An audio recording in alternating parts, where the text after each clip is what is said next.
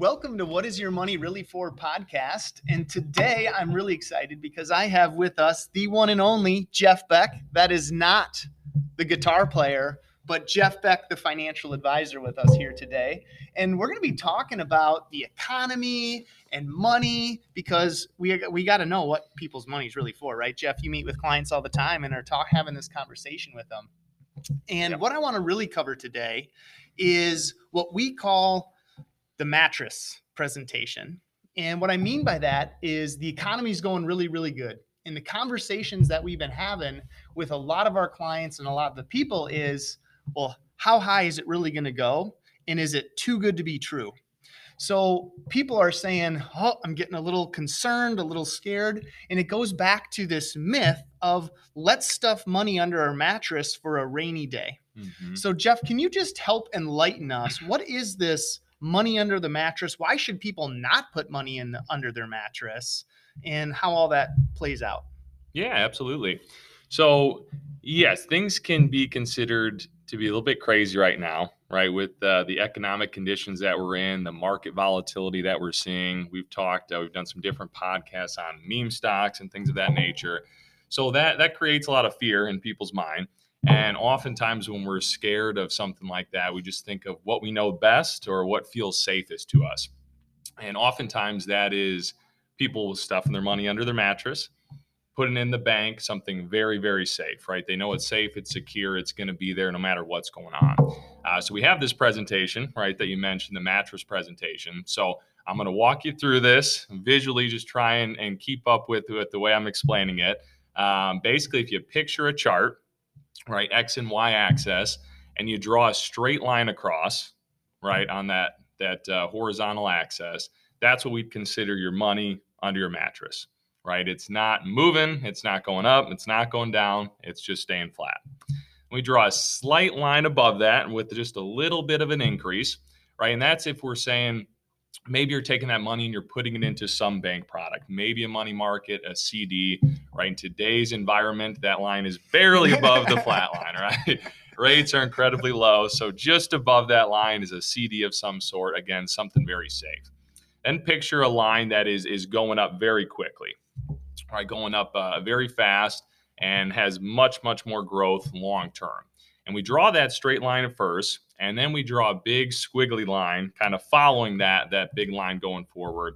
And the idea with that is if you put your money into the stock market long term it should do this but the ride to get there is very bumpy right? It's not going to be a safe steady ride. It's going to be ups and downs left and right right? The market goes crazy as we know it. So the ride to get there is is a little more stressful for most people so then we draw a line in between line two and line three, right? If you're still sticking with me here, another line in between there. It's not going to be perfectly flat or perfectly straight, right? It has still some ups and downs, but much, much more minimal, right? And the goal with that is that there are alternatives to putting your money under your mattress and to just sticking it in the stock market, right? Just following the broad stock market. Things you can do that will help see more growth potential long term but not be overly risky, right? And and again, the the overall goal with doing that is to say we're in a, a period where inflation is rising very quickly, right? Absolutely. Historically, two to three percent. Right now, maybe even upwards of four percent. Right, a ton of stimulus into the economy. Right, that inflation is increasing. So putting your money under your mattress is essentially you losing buying power over time. And that's why we need to utilize some vehicle in between there between your mattress and between the stock market that can really help you see some good results long term. So, Jeff, you mentioned the word buying power with your money over time. Like, help me unpack that a little bit more. So, because people might not truly understand inflation and how it really has an impact over them, because we are seeing some extreme inflation right now. Like, I've been to the gas station, right? And yep. my wife constantly is telling me that the groceries are much more expensive yeah. when she comes back from the grocery store. Mm-hmm. And it's the, the housing market right now that we're seeing. So, we're not seeing it in one area we're seeing it in immense amount of areas. Yeah. And so help me unpack the buying power of money with inflation a, a, little bit because you talked about four lines here, one of them being under their mattress, another one being a CD product, which is almost identical right mm-hmm. now, as, as you mentioned. Yep. And by leveraging the, one of those two strategies or product of the CD that isn't even close to keeping up with what inflation is right now. So, Yeah. so help me unpack that. Yeah, you give some great examples, right? Gas, uh, different grocery products, the housing market. So, you know, we probably all heard these stories from our grandparents or even our parents, right? A gallon of milk back in my day used to cost this and what it is today. And I wasn't around in the 60s and 70s, but you can see those price increases over time. I think they even use glass bottles back. Yeah, then. they might exactly. Yeah, the milkman bringing them down. Yep. So one I'll focus on really just because I have a pretty good understanding of it and I, I pay close attention to it is, is really the housing market, right? Real mm-hmm. estate. So to, to give an example of really that inflation and your buying power mm-hmm. long term, imagine if you had a hundred thousand dollars three, four years ago even, and you had it sitting in a bank and you could have just bought cash for a small condo, maybe something in your area. You want to just pay cash, pay a hundred thousand, buy this, you know, two bedroom, two bath condo. Well, today, based on how hot the, the housing market is, but obviously this has a lot to do with inflation over time, right? That same hundred thousand dollar condo might be selling for 130 or 140, maybe 150 thousand dollars today. So if you had just kept that hundred thousand in your mattress over the last four or five years, you couldn't afford that same condo that you could have bought four or five years ago right? And you start to see that over time. It's a it's that's a short time frame. Uh, but like we said in, inflation has really taken off and increased um, you know after this pandemic whereas we're still going through this pandemic. And yeah when you think about the longer term you know 10 20 30 years just even more dramatic how how that compounds over time. And so when you're putting your money into something that's not keeping up with even inflation right two three his two three percent historically you're losing that buying power over time and therefore in, in some ways it feels like you're almost losing money over a long period of time Okay. So I appreciate you doing that. Let's take the other end. So we took the under the mattress, but a fear of why people put money under their mattress or maybe are a little more concerned is because when you described that line of, hey, it's pretty much straight up, I'm thinking climbing Mount Everest when you you mentioned that to me, right? Looking straight up like, holy cow, this is freaking me out. yeah And then you hit a little slow, lo- slow spot and you're like, oh, I can breathe a little bit, but you're really high, so you can't, right? And you keep it ascending upward. Eventually, you got to come down, Mhm. right? And I feel that there's a lot of fear in the market, especially with things going so well, of how steep a descend are we going to see here? And am I better off just to put it under my mattress and wait out versus do anything at all? Yeah. So I guess my question that I'm I'm sharing with you is help me understand of that's a that's an extreme that I shared from uh, uh, my example of a climb and a descend. But how do you manage that? I know you talked about that line in the middle, but how do you achieve that line in the middle where we're not only keeping up with inflation or beating it to stay ahead, but we're not going to necessarily feel the major drop off too if something crazy happened. hmm So yes, that's a great point, Cody. Uh, the couple things to, to keep in mind, right? When we're talking about the stock market in general, we've all heard this saying. Probably none of us have a crystal ball, so we don't know exactly what the future holds. One of, one of the biggest things we talk about uh, early on with prospective clients of ours is the time horizon, right? So timing can be everything, but it's not always in our control.